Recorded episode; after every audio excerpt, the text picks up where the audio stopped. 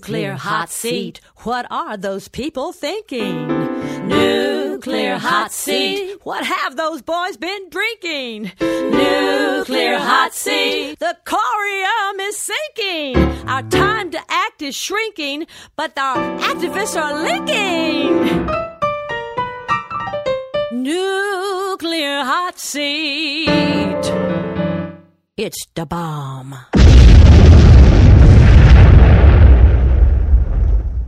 Welcome to Nuclear Hot Seat, the weekly international news magazine keeping you up to date on all things nuclear from a different perspective. My name is Libbe HaLevy. I am the producer and host, as well as a survivor of the nuclear accident at Three Mile Island from just one mile away. So I know what can happen when those nuclear so called experts get it wrong. This week, we learn the latest thoughts of Mitsuhei Murata, the former Japanese ambassador to Switzerland and an outspoken yet diplomatic critic of nuclear power. Then, an encore presentation of our interview with Ambassador Murata on stopping the 2020 Olympics from taking place in Tokyo. Plus, numbnuts of the week for outstanding nuclear boneheadedness, the nuclear reactor duck, and cover report on what's gone wrong this week with those aging dangerous rust buckets, and more honest nuclear information than even loyal nuclear hot seat listeners will be able to concentrate on until this election season that would not die is over. All of it coming up in just a few moments. Today is Tuesday, November 8, 2016, and here is the week's nuclear news from a different perspective. Starting in the United States, where the Waste Isolation Pilot Plant, or WIPP site near Carlsbad, New Mexico, has suffered another ceiling collapse, the fourth this year and the third in the last two months. WIPP is an underground facility that accepts waste from nuclear facilities around the U.S., including Los Alamos National Lab in New Mexico, the Hanford site in Washington, and Savannah River site. Bizarrely, but very politically, Energy Secretary Ernest Moni Moniz and the media are still flogging the statement that the site is scheduled to reopen at the end of 2016, which is only nine weeks away, and begin accepting shipments of waste after July 31st, 2017, when Moniz will be well out of his position as Energy Secretary.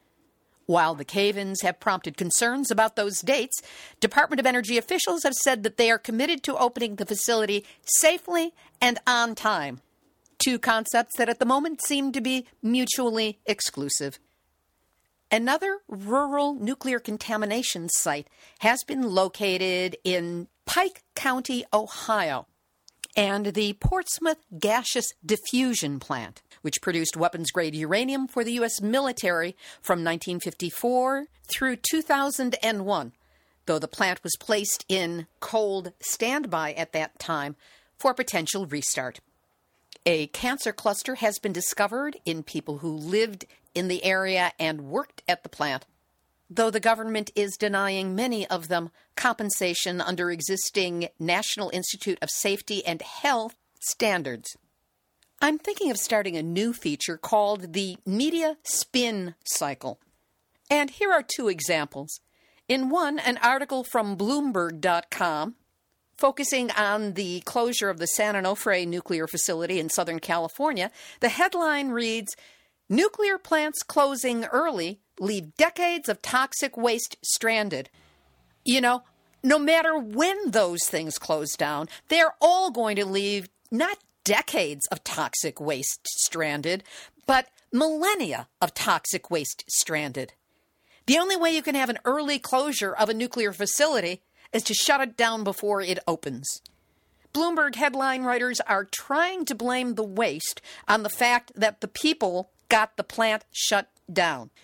And anything that Southern California Edison has ever said about, well, it was a financial consideration, is their dizzying attempt to negate the fact that they tried to install a substandard, untested, unapproved design for steam generation. And it was the noise that the activists in Southern California made that brought the thing to consistent attention and got them to have to shut it down. And in an article in the Akron Beacon Journal on November 5th, it stated that First Energy Corporation is undertaking a strategic review that could lead to selling off as many as 13 power plants, including its three nuclear power plants where nearly 3,000 people work. Makes it sound like 3,000 people work at the three nuclear plants, which is not the case. It's the total from all 13 facilities. But there they go, putting the emphasis on jobs as opposed to writing about the long lasting nuclear waste that is toxic and detrimental to anyone who comes in contact with it. So instead of citing the number of current jobs at nukes that are going to be lost when they shut down, why don't reporters ever write, including its three nuclear power plants, where plutonium waste created will remain radioactive and dangerous for hundreds of thousands of years, thus providing employment forever for people in the community who have been given full disclosure of the dangers to be faced given all possible preventive measures and health care for life, and then agree to high paying jobs taking care of this terrible, dangerous nuclear legacy. Speaking of which, it's time for the duck and cover report of what's gone wrong at nuclear reactors this past two weeks.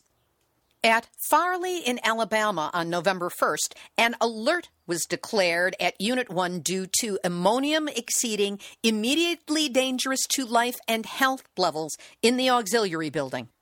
Note that an alert is the second step on the Nuclear Regulatory Commission's four step scale to kiss your ass goodbye. Two for one at Fermi Michigan, where on October 28th, standby liquid control technical specification was not met, an event or condition that could have prevented the fulfillment of a safety function of a system needed to shut down the reactor and maintain it at a safe shutdown condition, control the release of radioactive material, and mitigate the consequences of an accident. Then on November 2nd at Fermi, a control rod drop accident at low power was an unanalyzed condition. Fermi has operated at low power levels several times in the past three years, and during those periods of operation, this problem significantly, their favorite word, degraded plant safety. As occurrence of a control rod drop accident during those periods could have resulted in off-site and main control room doses, meaning radiation, exceeding regulatory limits. Two for one at Fitzpatrick in upstate New York as well. On October 28th, there was an unanalyzed condition due to a fire barrier door being inoperable. This resulted in two of five safe shutdown panels to be declared inoperable. And only six days later at Fitzpatrick, on November 2nd, there was a residual heat removal valve declared inoperable for containment isolation. Note that Fermi is one of the reactors Governor Andrew Cuomo of New York who also rode on Jeffrey Epstein's Lolita Express jet, is bailing out. At Waterford in Louisiana, two in the same day. On the 31st of October, an offsite notification for tritium contaminated water spilled into a storm drain, estimated at 150 gallons total. And later that same day, supplemental cooling inoperable during movement of dry cask storage HI-TRAC transfer cask, which is classified as important to safety category B and is an event in which important to safety equipment is disabled or fails to function as designed. Additional reactor events were reported to the NRC from Indian Point in New York, Cooper in Nebraska, Robinson in South Carolina, Harris in North Carolina, Hope Creek in New Jersey, and let's not forget that marijuana that was found at both Wolf Creek in Kansas and Seabrook in New Jersey. Duck and cover indeed. In Australia, a citizens' jury called by Premier Jay Weatherill to consider whether South Australia should develop a nuclear storage industry has rejected the idea by an overwhelming two thirds majority. The jury cited lack of trust as the deal breaker. Ya think? It said it was skeptical of the state government's ability to deliver the project safely and on budget, as well as the sincerity of the jury process they had been asked to take part in. There were 350 members on this jury, and Premier Weatherill has repeatedly said that he will respect the jury's decision, Now he must rule out any further work and any further expenditure of taxpayers' money beyond the $10 million already wasted on what has been labeled his ill conceived nuclear frolic. In the UK, fears have been raised that two of their nuclear reactors might not be able to shut down in an emergency. The nuclear regulatory raised concerns over fractures in keyways that lock together the core of Hunterston B power station in Ayrshire and Hinkley B in Somerset. According to EDF Energy's spokesmodel Brian Cowell, the level of cracking is considered, quote, reasonable and is, quote, far below anything which would affect the reactor's safe operation. No word as to how close to either reactor said Brian Cowell lives.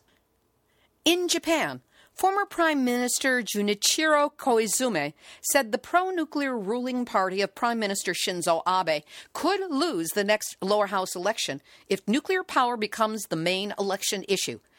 Citing recent gubernatorial election wins for candidates concerned about restarting nuclear power plants in Niigata and Kagoshima prefectures, Koizumi said during a recent interview with Kyodo News Anti nuclear opinions are beginning to grow. This could influence the next House of Representatives election. If opposition parties unite in fielding anti nuclear candidates and making a complete phase out of the country's nuclear plants one of the top election issues, they can defeat the ruling Liberal Democratic Party by tapping into voter fears following the 2011 Fukushima meltdowns. Highly radioactive sludge is turning up in septic tanks at car washes in Fukushima Prefecture. And the readings are as much as seven times higher than the government's limit, auto industry officials say. A document obtained by Kyodo News says that while government set limits are 8,000 becquerels per kilogram, some of the sludge is giving off 57,400 becquerels per kilogram. Source of the radioactivity is believed to be ash and soot that stuck to vehicles. And to prevent the septic tanks from overflowing, some of the maintenance facilities are manually scooping up the mud, which prompted industry groups to warn authorities about the health hazards workers face. And now. Nuclear hot seat, nuclear hot seat, nuclear hot seat, nuts of the week. Tokyo Electric Power Company, TEPCO, has announced its decision to end operations at the J Village complex in Fukushima Prefecture by this coming March and return it to its original use as the training camp for the Japanese national soccer team. Mm-mm-mm. The J Village facility is only about 20 kilometers, about 12 and a half miles away from the crippled Fukushima Daiichi triple reactor meltdown site and just seven kilometers, four and one third miles, from the current exclusion zone. TEPCO had used the soccer facility as a makeshift base for tasks from corporate communications to measuring the radiation exposure of employees. Nah, no need for that anymore. as if. And TEPCO even built temporary dormitories there so that people could sleep that close to the radiation source. But as company spokesmodel Tatsuhiro Yamagishi said, it's also a boon for soccer players who will use the complex as their training base for the 2020 Tokyo Olympics. The site boasts 11 soccer pitches, a 1,200 square meter gymnasium, a four lane swimming pool, but no working radiation monitors, the whole body counters, that were used for monitoring internal radiation exposures in workers. And that's why International Olympic Committee, Tokyo Electric Power Company, and those in charge of the 2020 Tokyo Olympics soccer team, you, each and every one of you, are this week's Nuclear Hot Seat, Week. We'll have this week's featured interview in just a moment. But first, Nuclear Hot Seat relies on your donations to keep us going and growing.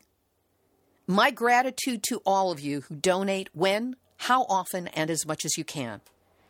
Asking you to buy me a cup of coffee, make what I call a Starbucks donation of the equivalent of a cup o' Java plus a good tip for the barista is a great way to do it. You can make this a one time gift or purchase the equivalent of a cup of coffee a month.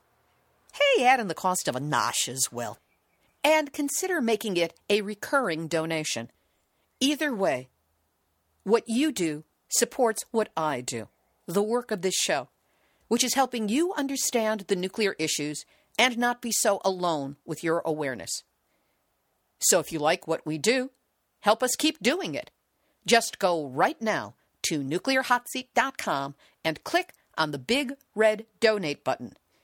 You can forward payment through your PayPal account, credit or debit card, or if you prefer to do it by check, send me an email at info at nuclearhotseat.com and you will receive for your very own a snail mail address to use. Whatever you can do to help us keep covering the real nuclear news, you've got my thanks and my gratitude. Mitsuhei Murata is a career diplomat and former Japanese ambassador to Switzerland. He has been very outspoken in his opposition to Japan's nuclear policies, especially since the Fukushima disaster began in 2011. He recently wrote his thoughts on last month's historic vote by the United Nations to begin negotiations in 2017 that would outlaw nuclear weapons. We'll have that message for you in a few moments. But first, this interview with Ambassador Murata to help you understand about the man, how he came to his anti nuclear position, and what led him to take a very public position regarding Japan's hosting of the 2020 Olympics in Tokyo.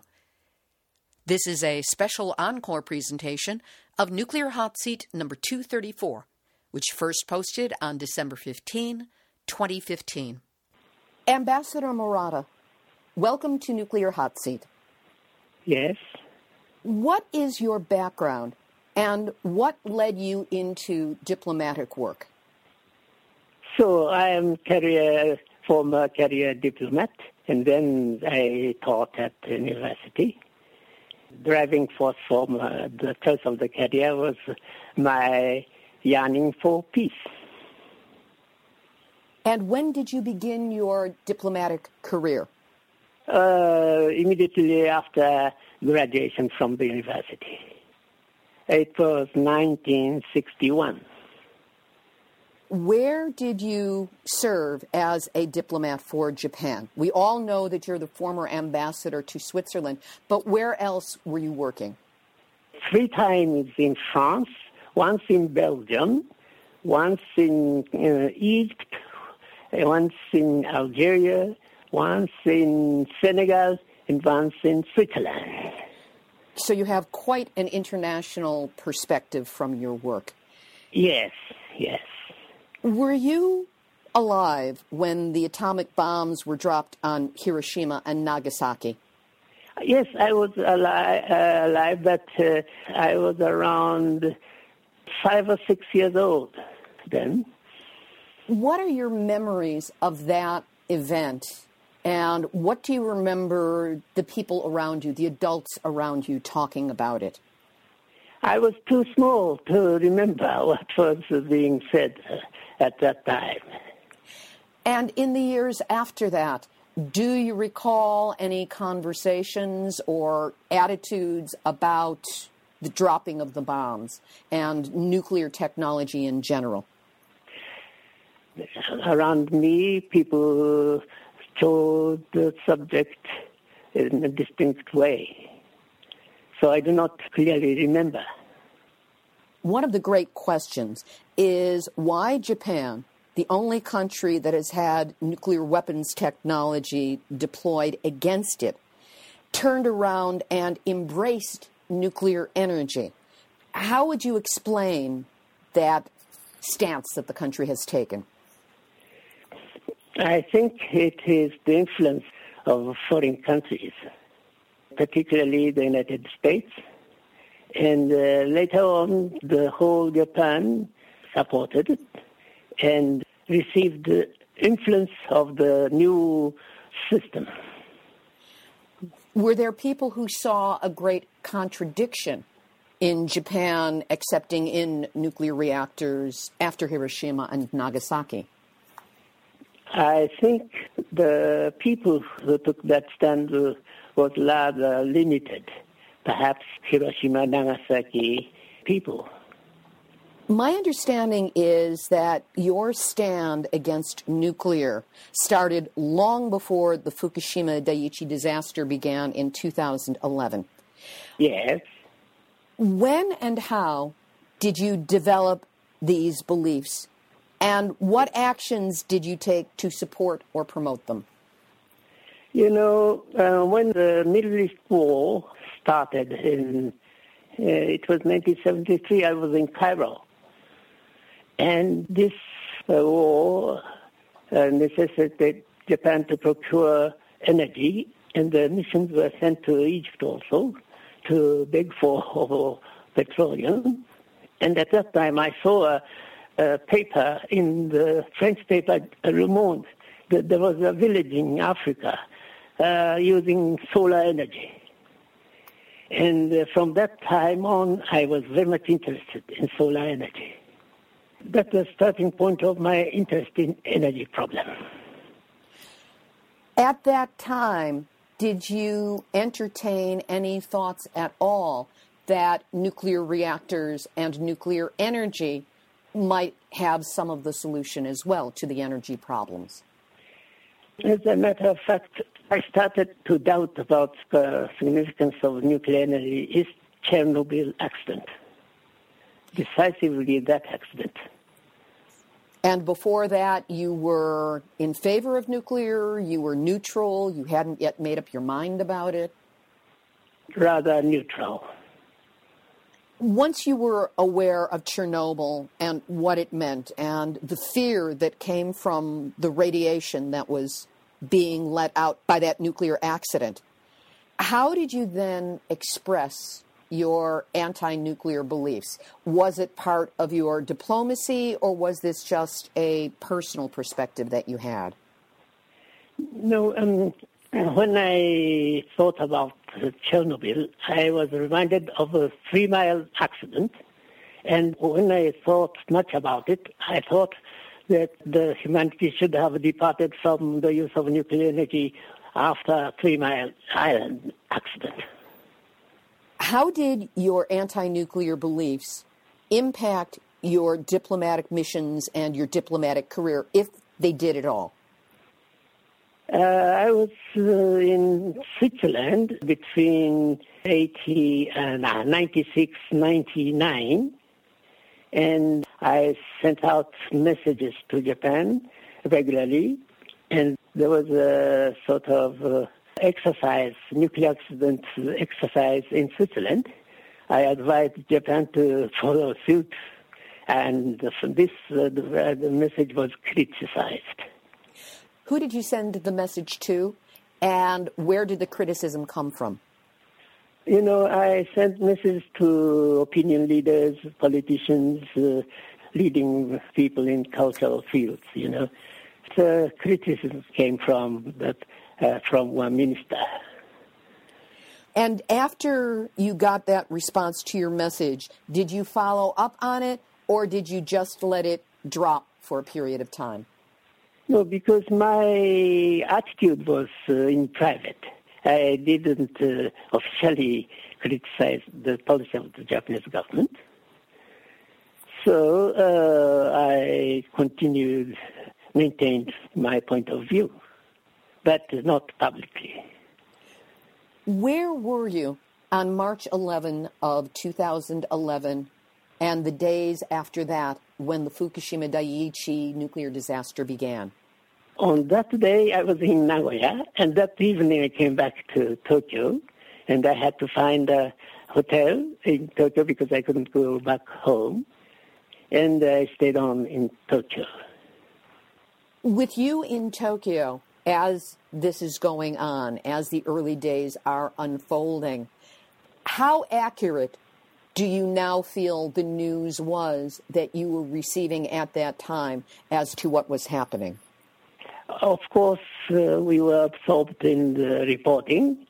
And as for the meltdown, it was announced only two months or so later. that the responsible constantly said there is no immediate effect, no immediate danger. Mm-hmm. This was the repeated uh, comment. Right, because they love the word no immediate because it, because it takes time. Yes, yes, but it's reassuring. so even in Japanese, they were using the word no immediate danger. That is, this one minister in charge of the, event, yes. Mm-hmm. Did you believe this at the time, or did you find yourself being skeptical? There were uh, reporting in the net, internet and so forth, being skeptical about the official explanation. As time went on, how has your thinking about Fukushima changed the way you are expressing yourself or the frequency with which you are expressing yourself publicly about nuclear issues? I thought that it decisively we would conclude to put an end to the use of nuclear energy. That was my first impressions and my thinking after the accident.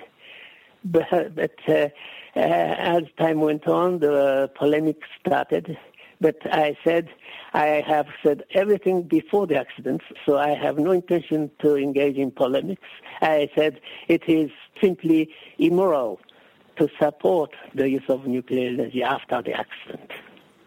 And yet, Japan, under the leadership of Prime Minister Abe and his government, has returned and pushed very hard for the nuclear agenda to move forward. How difficult has it been for you to watch this direction that's been taken by the current administration? Yes, I constantly sent out messages criticizing this and I sent messages even to the prime minister and the ministers, in, uh, competent ministers, and so forth to the industrial circles, as I do continuously now. What, if any, response have you gotten from those who are in power to these messages that you have been sending out? Uh, you know, I am so frank, I didn't expect responses. So I continued unilaterally my messages constantly. And, uh, you know, I have found out uh, recently that this uh, unilateral sending messages had uh, certain effects, like the attitude of prime, former Prime Minister Koizumi. I kept sending him messages for 15 years, and he never replied, but now his position is entirely in conformity with mine. So, in the long run, you've seen at least some impact from the messages you have sent out. Yes. Well, another example is Prime Minister Hosokawa or Prime Minister, former Prime Minister Hatoyama. They are now supporting my position. Especially Hatoyama. Recently, we received interview from the Japan Times, and it, uh, it will be published shortly and he entirely supports uh, my idea for an honorable retreat from the Tokyo Olympic Games. This is a very, very good development. This is something that I wanted to get into specifically. I don't know when the letters started, but beginning last June, we in the public became aware that you had been writing a series of letters calling for this honorable retreat from the 2020 Tokyo Olympics, which I have yes. to say is a very diplomatic way of stating it. Yes. What kind of response has the letter generated, first of all, to the people you have been sending it to? Have you gotten any response from them at all?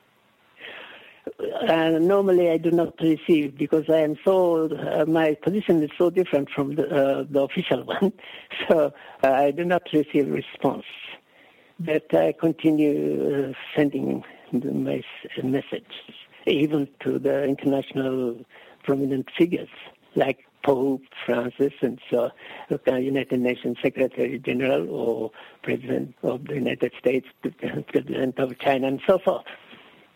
Has there been any kind of response that you have been receiving from the public as a result of this very forward and very well stated request for an honorable retreat?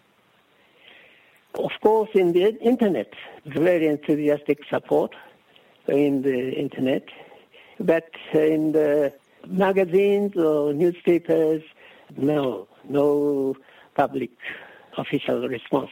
But lately, lately, now there is a monthly review, Gekkan Nippon has published uh, uh, an article with my photo and my argument, and this was in August. And then Japan Times in October published an article entitled "It is time for an honorable retreat from the Tokyo Olympic Games."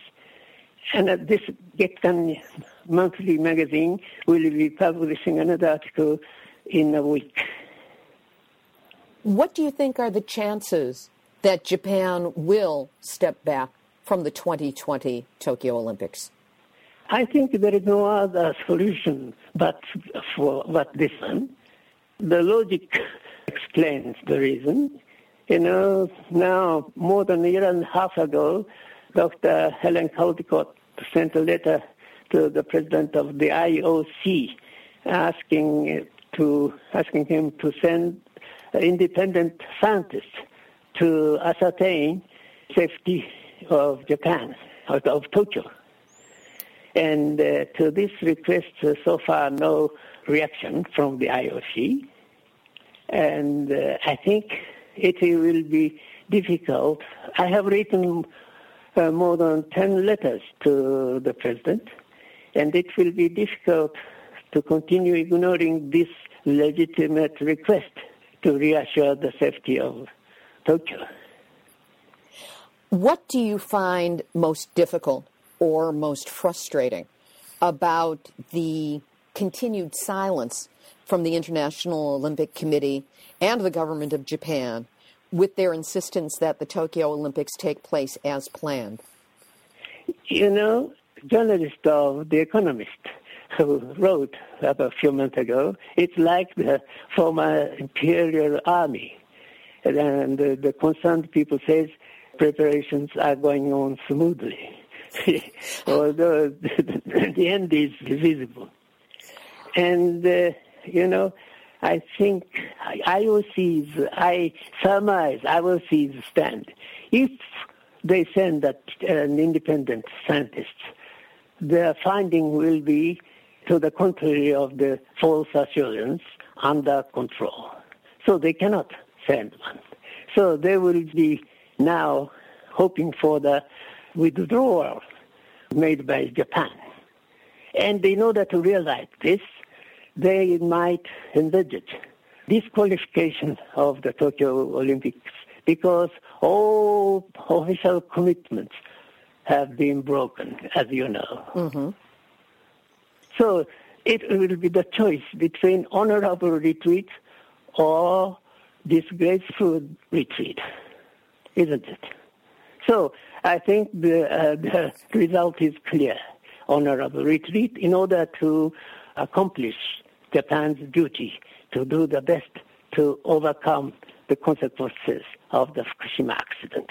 This is the, where honor resides. Do you think that there is still time for that retreat to take place in an honorable and orderly way? Yes, at any rate, if they go on as uh, now, those who will be coming to Japan, athletes, spectators, they certainly will require the reassurance of safety. So the worst is just before the 2020 Tokyo Games, there will be massive boycotting. Yes, boycotting can be envisaged. And you know, there are rumors and information. The situation in Fukushima is not at all under control and even worsening.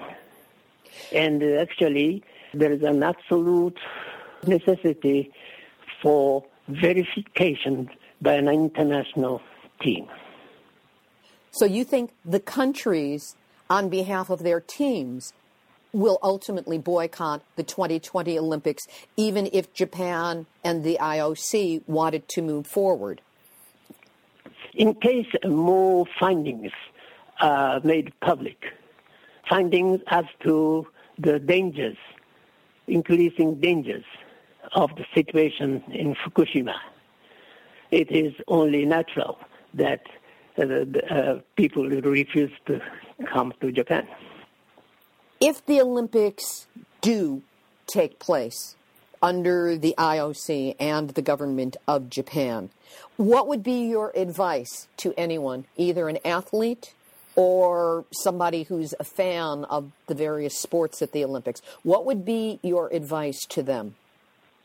You know, without giving advice, people will be reminded that the assertion that Fukushima is under control is completely wrong. This is already the case under present circumstances. IOC itself would not be believing this because it's a common knowledge. Fukushima is not at all under control. It seems that the suppression of information about Fukushima and the lies about it, I have to call it lies because that's what it is, that have been put forth by the government and the nuclear industry are deeply embedded in the minds of the Japanese public as well as most of the rest of the world. Yes. Do you think it's still possible without some additional horrible thing happening at Fukushima? Do you think it's still possible for the people of Japan to realize the danger that is posed by Fukushima and take action that pressures the government into a saner, for lack of a better word, saner course of action than it has been taking? And this is the reason why I'm insisting uh, enthusiastically on honorable retreat from the Tokyo Olympic Games. This will awaken the Japanese people. This will awaken the world to the existing dangers of Fukushima.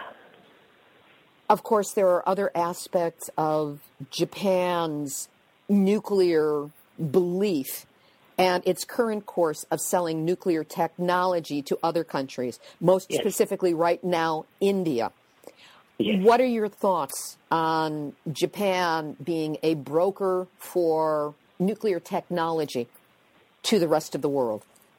This is simply immoral. That's all. And without finding out the causes of the accident, to export this technology and also to restart itself, restarting of some nuclear reactors. It is indeed immoral. Where are you putting your energies now? Is it continuing letter writing? Are you speaking in public? What actions do you have planned in the future? For instance, on the 23rd of November, I made a speech together with former Prime Minister Hatoyama on these issues and uh, with the participation of young students called SEALDs. And uh, this had uh, an impact, is having an impact. And uh, on the 7th of December, with uh, Prime Minister Hatoyama, we were interviewed by the Japan Times, and the article will certainly be made public, which will certainly have, uh, will draw reactions and I'm dispatching messages constantly by emails to the people in Japan and outside Japan. So I'm constantly engaged in sending out messages.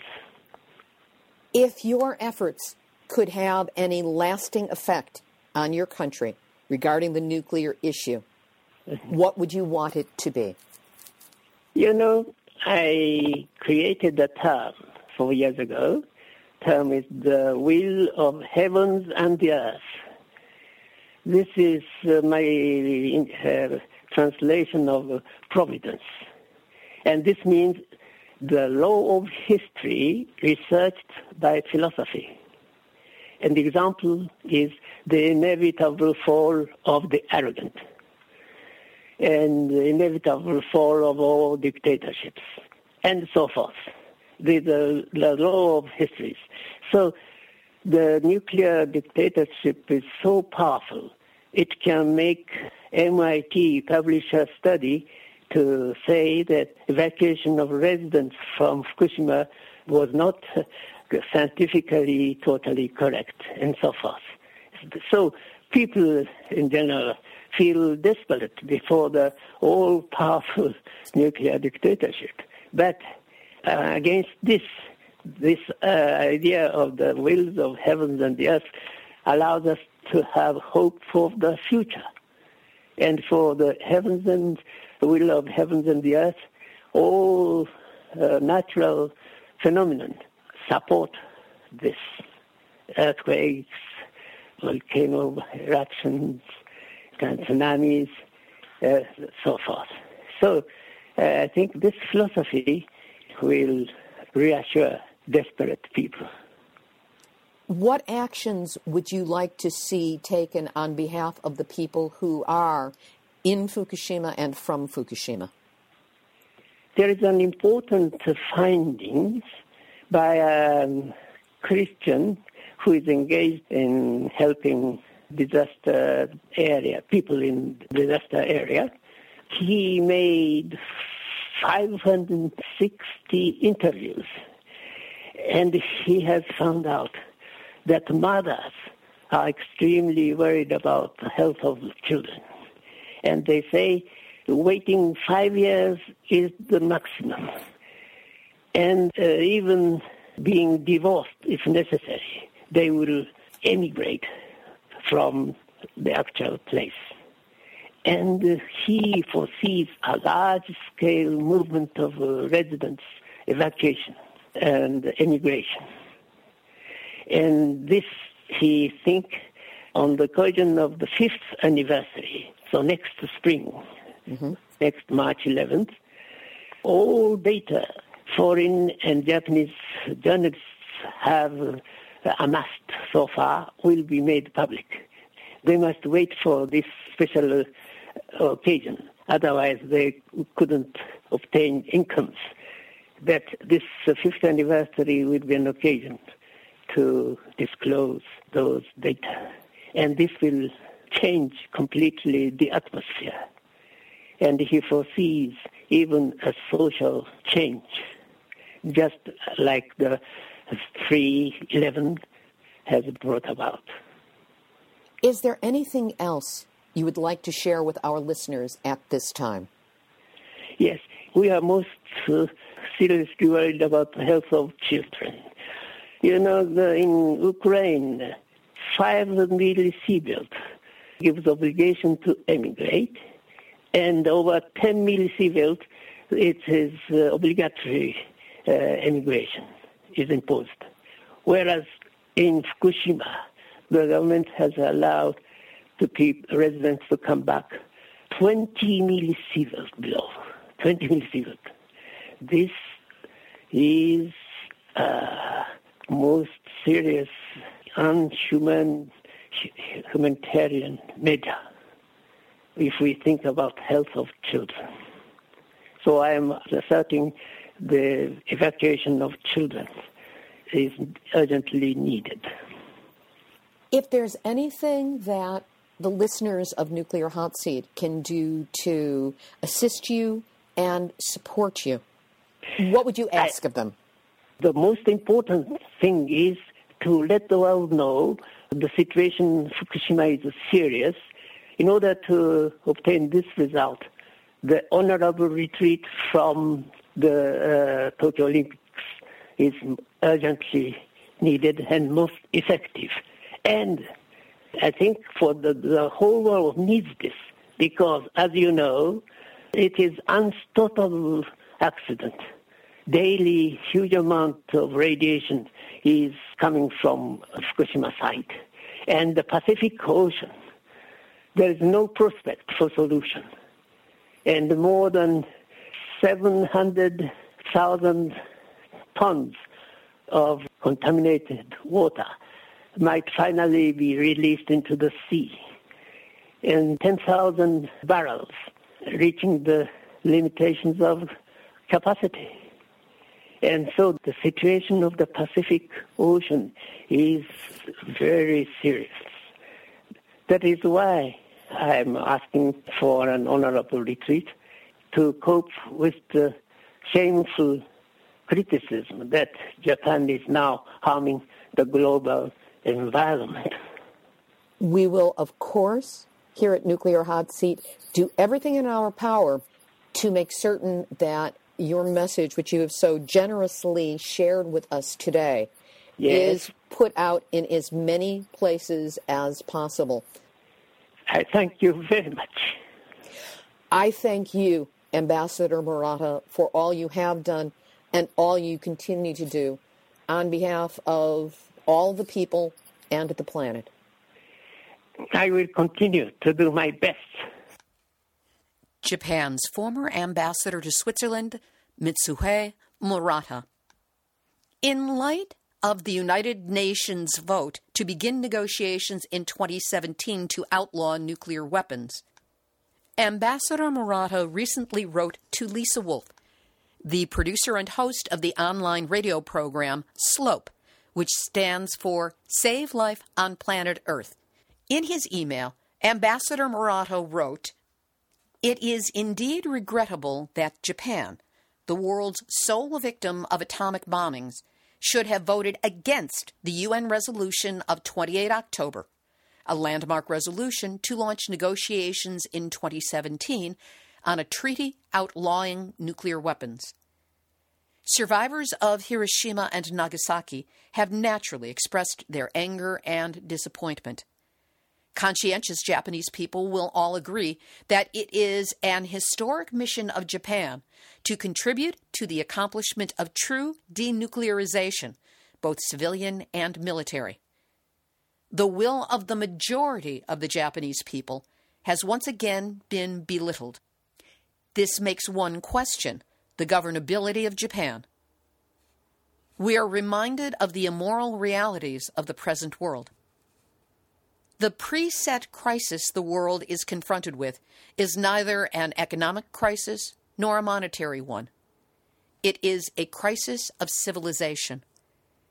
The solution requires the mobilization of human wisdom on the widest global scale. Mankind faces a change of way of life, not only in Japan, but the entire world. The deeply rooted cause of this crisis is the universally prevalent lack of ethics.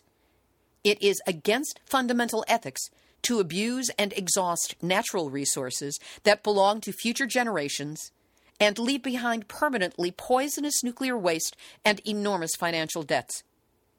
It is a matter of great urgency to put an end to this civilization based on greed. Now is the time for us to transform it into a civilization based on maternal culture that gives the supreme value to life and not to economy as heretofore. It can be defined as a maternal civilization based on ethics and solidarity that respects the environment and the interests of future generations. Under such circumstances, it is badly needed to hold a United Nations Ethics Summit as early as possible and to create an International Day for Global Ethics that will enable all nations, year by year, to reflect on the importance of ethics. The will of heavens and the earth, the law of history, tells us that immorality cannot last long. The mainstream of the world has started to change. The shift from the current paternal civilization, based on power and domination, to a maternal civilization, based on harmony and solidarity, is now becoming visible with increasing female top leadership. The retreat from the Tokyo Olympic Games 2020 will start changing Japan. It is simply immoral to continue to rely on the false assertion that Fukushima is under control. The IOC, the International Olympic Committee, has not yet responded to the request of verification coming from the civil society. It is to be deplored that the departure from the spirit of the Olympic Games is attaining its limitations due to its excessive commercialization, more and more disclosed recently in connection with Governor Yuriko Koike's new initiative to reduce the Olympic expenditure. Please allow me to count on your understanding and support. With warmest regards, Mitsuhei Murata, former ambassador to Switzerland. We'll have a link up to his website on our website, nuclearhotseat.com, under this episode, number 281. For clarity, the study to which Ambassador Murata referred is by Dr. Naoya Kawakame, who carried out 562 interviews with mothers from Fukushima. He found out that for many of these mothers, the limit they were willing to wait in Japan was five years and then they were determined to evacuate their children, ready to be divorced if necessary to accomplishment. According to Ambassador Murata, Dr. Kawakame foresaw a large scale immigration from Japan by these mothers and their children starting in the spring of 2016. If any listeners to Nuclear Hot Seat who are located in Japan know whether this has come about, please let me know and I'll share the information on a future show. Activist shout out! Two of them this week. The first from Kumar Sundaram, who is on the ground in Japan working on the international protest against the Japan India nuclear agreement. In a letter that has been signed onto by 428 organizations and 2,542 individuals in 30 countries. This joint appeal to Japan's Prime Minister Shinzo Abe and Japan's Prime Minister Narendra Modi reads in part We strongly oppose the signing of the India Japan Nuclear Cooperation Agreement during the Indian Prime Minister's upcoming visit to Japan. The purpose of this agreement is to allow Japan to export nuclear technology to India, a country that has not signed the Non Proliferation Treaty, or NPT, and in fact possesses nuclear weapons. With the cooperation of Japan, the only country that has experienced wartime nuclear attack, this agreement will enable India to build nuclear reactors and it is believed it will also allow India to extract plutonium from spent fuel rods used in these reactors. With no effective international safeguards, there is a possibility that this plutonium could be used for nuclear purposes. The already weak international nonproliferation regime, with NPT at its center, will be severely undermined with the legitimization of India's nuclear weapons, which is, in effect, what Japan is doing by signing this agreement. If you would like to sign this appeal, we will have a link up on the website, nuclearhotseat.com, under this episode, number 281. You can also find it on nonukesasiaforum.org under Japan and Archives. Prime Minister Modi is arriving in Japan on November 11. So if you're hearing this before November 11, get a move on, get your name on it. And here's something that any of us can do, courtesy our friends at Nuclear Information and Resource Service, or NIRS.org. The organization is hosting three free webinars on the nuclear fuel chain, which I prefer to think of as the nuclear fool chain. These will cover basic information such as uranium mining and nuclear power, and highlight current issues such as centralized interim storage of radioactive waste, transportation issues, and much more. So get out the popcorn and cozy up with the webinar. The first one is on Thursday, November 10 at 6 p.m. to 7:30 p.m. Mountain Time with the terrific all-star lineup of Karen Hadden of the Seed Coalition, Arjun Makhijani of the Institute for Energy and Environmental Research, and Kevin Kamps of Beyond Nuclear. Then, one week later, on Thursday, November 17, again at 6 p.m. to 7:30 p.m. Mountain Time, will be a talk on high burnup aging fuel characteristics and dangers of fuel pools and casks, and hardened onsite storage as well as reprocessing. Speakers will include Gordon Thompson of the Institute for Resource and Security Studies and Donna Gilmore of San Onofre Safety. The links to sign up are a little too long and complex to read over the air, so I'll just have them up on the website as usual. And the third of the three webinars is yet to be announced, but if the first two are any indication, it's going to be yowza. Here's today's final thought. As I record this episode of Nuclear Hot Seat, I have no idea who will win or who has won the race for President of the United States. For me, this election has been about who has access to what is colloquially referred to as the button, the football. In other words, the nuclear launch codes that accompany the president everywhere, probably even to the bathroom. I have many thoughts on this, and probably more fears, which I found expressed very succinctly in a post that Dr. Helen Caldicott shared on Facebook. In it, she quotes Michael Klare, who is a five colleges professor of peace and world security studies and a genuine expert, frequently quoted in mainstream media. Michael Klare recently wrote It's clear that we're on the threshold of a new nuclear era, a time when the actual use of atomic weapons is being accorded greater plausibility by military and political leaders globally, while war plans are being revised to allow the use of such weapons at an earlier stage in future armed clashes. In other words, whoever enters the Oval Office, it may be time for the rest of us to take up those anti nuclear signs long left to molder in closets and memories and put some political pressure on leaders globally to avoid strategies and weapons that would make human life on this planet so much more precarious than it already is. Thanks, Michael Klare. As regards this election cycle and its vicious whipsaw manipulations, all I can say is everyone, peace. This has been Nuclear Hot Seat for Election Tuesday, November 8, 2016.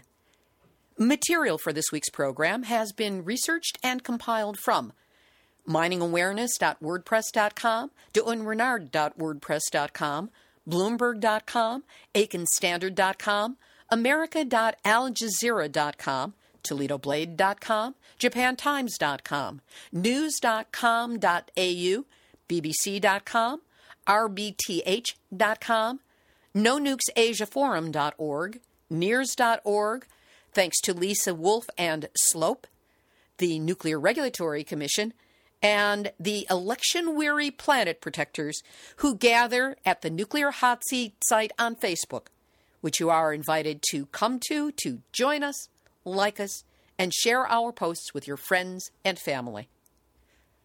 Theme music written by me, sung by Marilee Weber, accompaniment by John Barnard, recorded at Winslow Court Studio in Hollywood. If you have a story lead, a hot tip, or a suggestion of someone to interview, send an email to info at nuclearhotseat.com. We are copyright 2016, Libbe HaLevy and Heartistry Communications. All rights reserved, but fair use allowed as long as proper attribution is provided. This is Libbe HaLevy of Heartistry Communications, the heart of the art of communicating, reminding you that donations are the lifeblood of Nuclear Hot Seat. So please consider helping us out today, and that whoever wins the presidency today, there will still be the button, there will still be nukes, and it's time for us all to get involved. Why? because we've all had our nuclear wake up call. So don't go back to sleep because we are all in the nuclear hot seat. Nuclear hot seat. What are those people thinking? Nuclear Nuclear hot seat. What have those boys been drinking? Nuclear hot seat. The corium is sinking. Our time to act is shrinking, but our activists are linking. Nuclear hot seat. It's the bomb.